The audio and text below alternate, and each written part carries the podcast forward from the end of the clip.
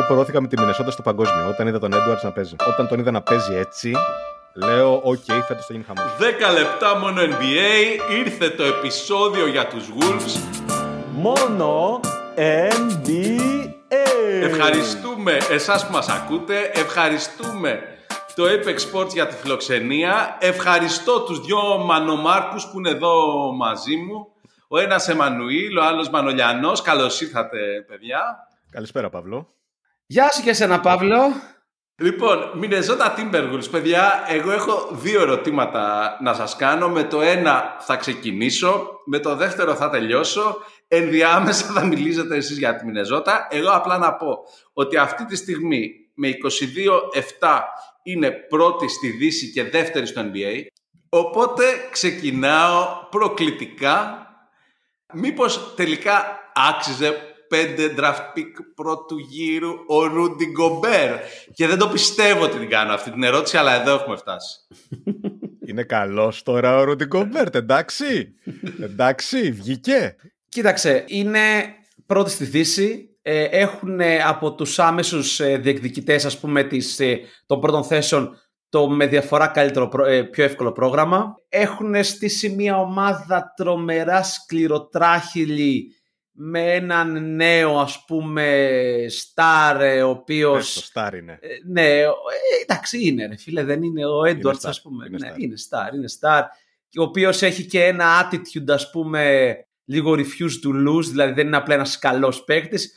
Είναι λίγο μπαροκαπνισμένο, είναι, είναι, είναι έτοιμος. Και το βασικό που πες έχει ένα πάρα πολύ καλό γκομπέρ. Νομίζω πλέον το αν είναι ο Καρλ Άντωνι Towns ή ο Άντωνι Έντουαρτς ο νούμερο ένα εκεί δεν είναι προσυζήτηση. Νομίζω όλοι θεωρούν ότι νούμερο ένα το σημείο αναφοράς είναι ο Άντωνι Έντουαρτς. Και εφόσον οι υπόλοιποι νιώθουν καλά με αυτό, δηλαδή ο Towns, ο Κομπέρτ, αυτοί βασικά, άρα η χημεία είναι καλή. Εδώ να πω ότι τοπικό ρεπορτάζ στην Μινεζότα, που δεν το κάναμε εμείς συγκεκριμένα, αλλά το διαβάσαμε εμείς συγκεκριμένα, ε, λέει και κάτι άλλο που ίσως είναι το πιο σημαντικό, ότι ο Άντωνι Έντουαρτς χρησιμοποιείται και σαν motivator του Καρλ Άντωνι Towns. Δηλαδή αυτό το μόνιμο πρόβλημα με τον Καρλ Άντωνι που ήταν ποιος Καρλ Άντωνι θα κατέβει απόψε στο μάτς, το λύνει ο ίδιος ο Άντωνι Έντουαρτς. Δηλαδή, εντάξει, τι, τι παραπάνω να περιμένεις από ένα, από ένα παίκτη, έτσι, πραγματικά. Κάνει τον Άντωνι Towns να είναι πιο motivated. Καρλ Άντωνι Towns 50-40-90. Και όχι, δεν είναι αναλογίες. Είναι 50% δίποντα, 40 τρίποντα, 90 βολές. Όποιος νόμισε ότι είναι αναλογίες, φίλε, δεν ξέρει από αναλογίες. Δηλαδή. Εσύ παίζουν πάρα πολύ καλά και το μόνο ερωτηματικό, το οποίο δεν νομίζω ότι είναι επί του ερωτηματικό, είναι το κατά πόσο αυτή η άμυνα όταν ε, θα πρέπει να μπουν σε κατάσταση αγώνων ε, play-off ή knockout ας πούμε, δηλαδή σε game 7 κτλ. θα μπορέσει να είναι ε, τόσο δυνατή. Γιατί εντάξει, είναι regular season έτσι και είμαστε σε λίγο παραπάνω από το 1 τρίτο.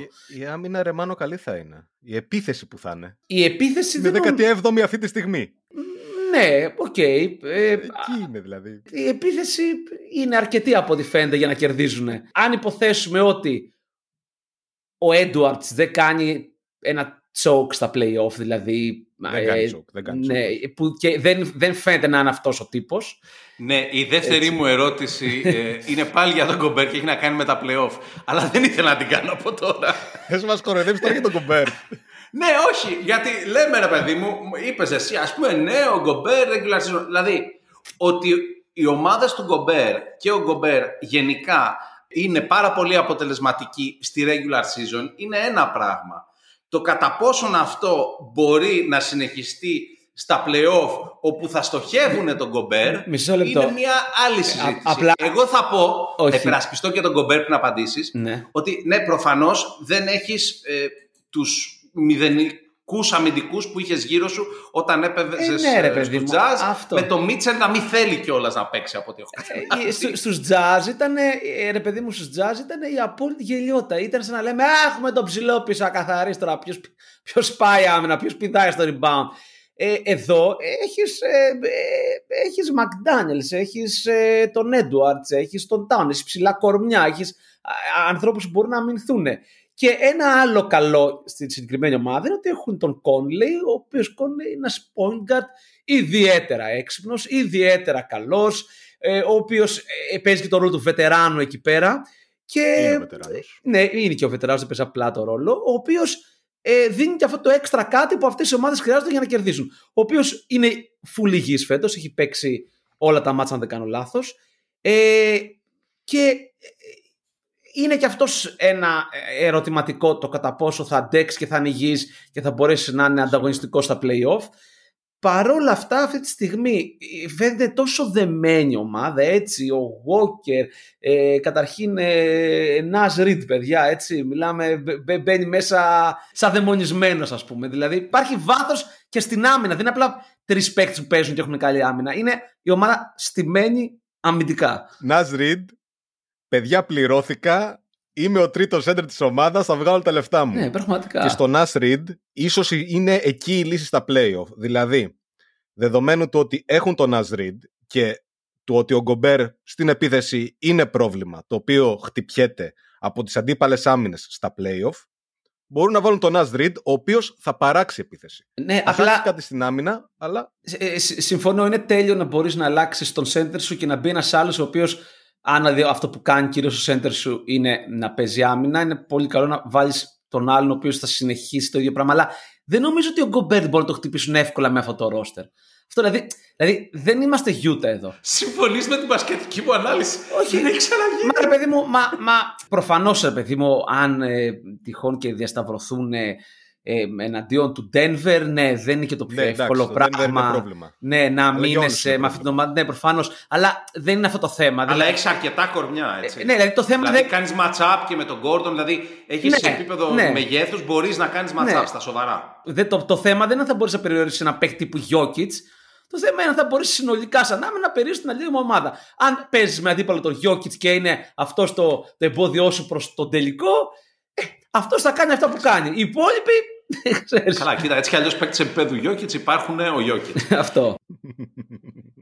λοιπόν, να περάσουμε λίγο στο δεύτερο. Να δούμε τις ήττες. Έχει 7 ήττες η Μινεσότα Ναι. και η φάση με τις ήττες της Μινεσότα είναι ότι είναι κόντρα σε ομάδες που ή πήρανε φωτιά από το τρίποντο ή κάποιος αντίπαλος center και συγκεκριμένα ο Ζωέλ Embiid τους πάτησε επειδή πήρε, θα έλεγε κανείς, και όλα τα σφυρίγματα όπως ήθελε να τα πάρει. Ε, όχι. Δεν το περίμενε κανείς αυτό από τον Τζοέλ. Ε, δηλαδή, να, να, να, να το πάρω και λίγο πιο συγκεκριμένα. Ε, δηλαδή, χάσανε με την άλλη αγαπημένη μας, από την άλλη μας αγαπημένη ομάδα της Δύσης, τους Στάντερ, 129-106. Στο συγκεκριμένο μάτς, η Οκλαχώμα είχε ούτε λίγο ούτε πολύ 18 στα 39 τρίποντα, 46,2%. Δύσκολα κερδίζεις. κάποια μάτς ως ένα σημείο δεν επιλέγεις να κυνηγήσεις ειδικά αν σου στραβώσουν ή αν δεις ότι δεν έχει νόημα. Ε, η τελευταία Ε, ο αγώνα... Γκομπέρ είχε πάει δύο φάουλ στο πρώτο Αυτό. δίλεπτο κόντρα Ναι. στον Αυτό. Embiid, οπότε πήγε μετά όλο το Ήταν μάτς αστείο έτσι. αυτό το παιχνίδι. Η τελευταία, η τελευταία αγώνες και αρχίζω από τον τελευταίο αγώνα που έχει παίξει η Μινεσότα και αυτό εξηγεί και λίγο που λέμε ότι έχει πολύ εύκολο πρόγραμμα από εδώ και πέρα είναι εξής.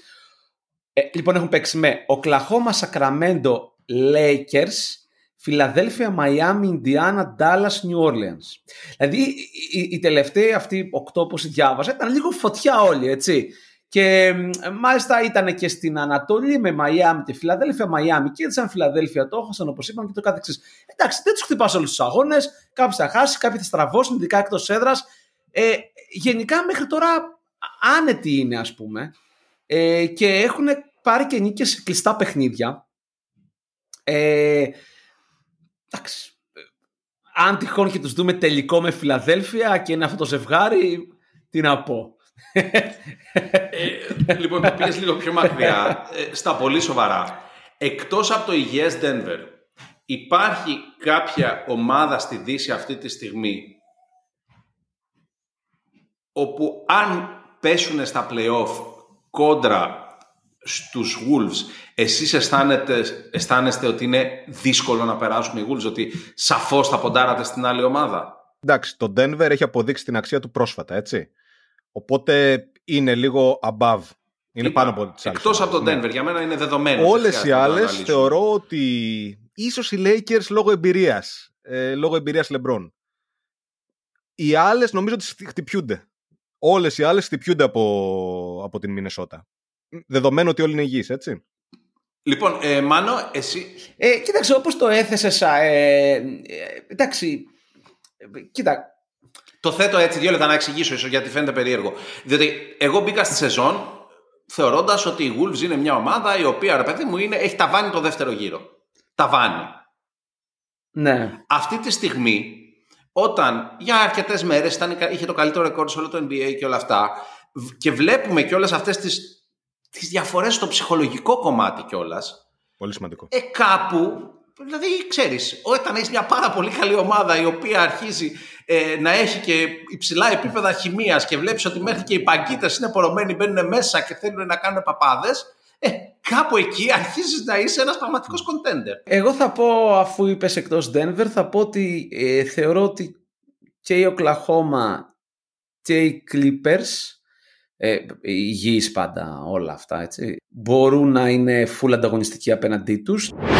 Και σε, σε κάποιο επίπεδο, δηλαδή, ρε παιδί μου, εφόσον κάνουμε αυτή τη συζήτηση, δηλαδή, αν μπορεί κάποιος εκτός από τους πρωταθλητές στη Δύση να τους βγάλει στα playoff, έτσι. Δηλαδή, έχει φτάσει σε ένα επίπεδο που θα έπρεπε να πούμε απλά ε, μπράβο στο management. Έκανε κινήσεις με τις οποίες γελάγαμε πάνω από χρόνο. Ε, αλλά αυτή τη στιγμή έχει φτιάξει ένα ρόστερ που είναι ισορροπημένο, έχει λύσεις παντού. Έναν δεύτερο άσο θα έλεγα εγώ μόνο που χρειάζονται πιστέψανε σε αυτή την ομάδα και αυτό νομίζω ε, το λέγαμε ε, ε, λίγο πριν. Νομίζω ότι φαίνεται ξεκάθαρα και στο πόσα λεφτά έχουν εξοδέψει εκτός από το πόσα lottery pick έχουν εξοδέψει. Ναι, ναι, ναι, σωστά Παύλο. Έχουν το τρίτο μεγαλύτερο μισθολόγιο στο NBA πίσω από Warriors και Clippers και προσέξτε το εξής. Δύο από τους βασικούς τους παίχτες, ο Edwards και ο McDaniels είναι ακόμη στο rookie contract. ο Conley παίρνει περισσότερα από ο Edwards. Ε, ο ένας λογικό παίρνει είναι, 24 εντάξει, εκατομμύρια, ναι. ο άλλος 13. Ναι. Ναι, δηλαδή έχουμε μια πεντάδα στην οποία παίζουν δύο πρώτα pick από τα οποία κανένα από τα δύο δεν είναι και bust. Οπότε, δηλαδή, Από τη Μινεσότα και τα δύο. λογικό είναι μια τέτοια ομάδα να, να φτάνει σιγά σιγά να, να πρέπει να αναρωτιόμαστε αν είναι contender. Δηλαδή είναι η φυσική ροή των πραγμάτων στο NBA αυτή, έτσι. Ναι. Εγώ προώθηκα με τη Μινεσότα στο παγκόσμιο όταν είδα τον Edwards να παίζει. Ε, ό- όταν τον είδα να παίζει έτσι, λέω: Οκ, φέτος θα γίνει χαμός. Εγώ χαίρομαι που ο μόνος πορωμένος με τη Μινεζότα στην ομάδα δεν το έπαθε βλέποντας Μινεζότα. Τέλος πάντων, λοιπόν. Μόνο NBA.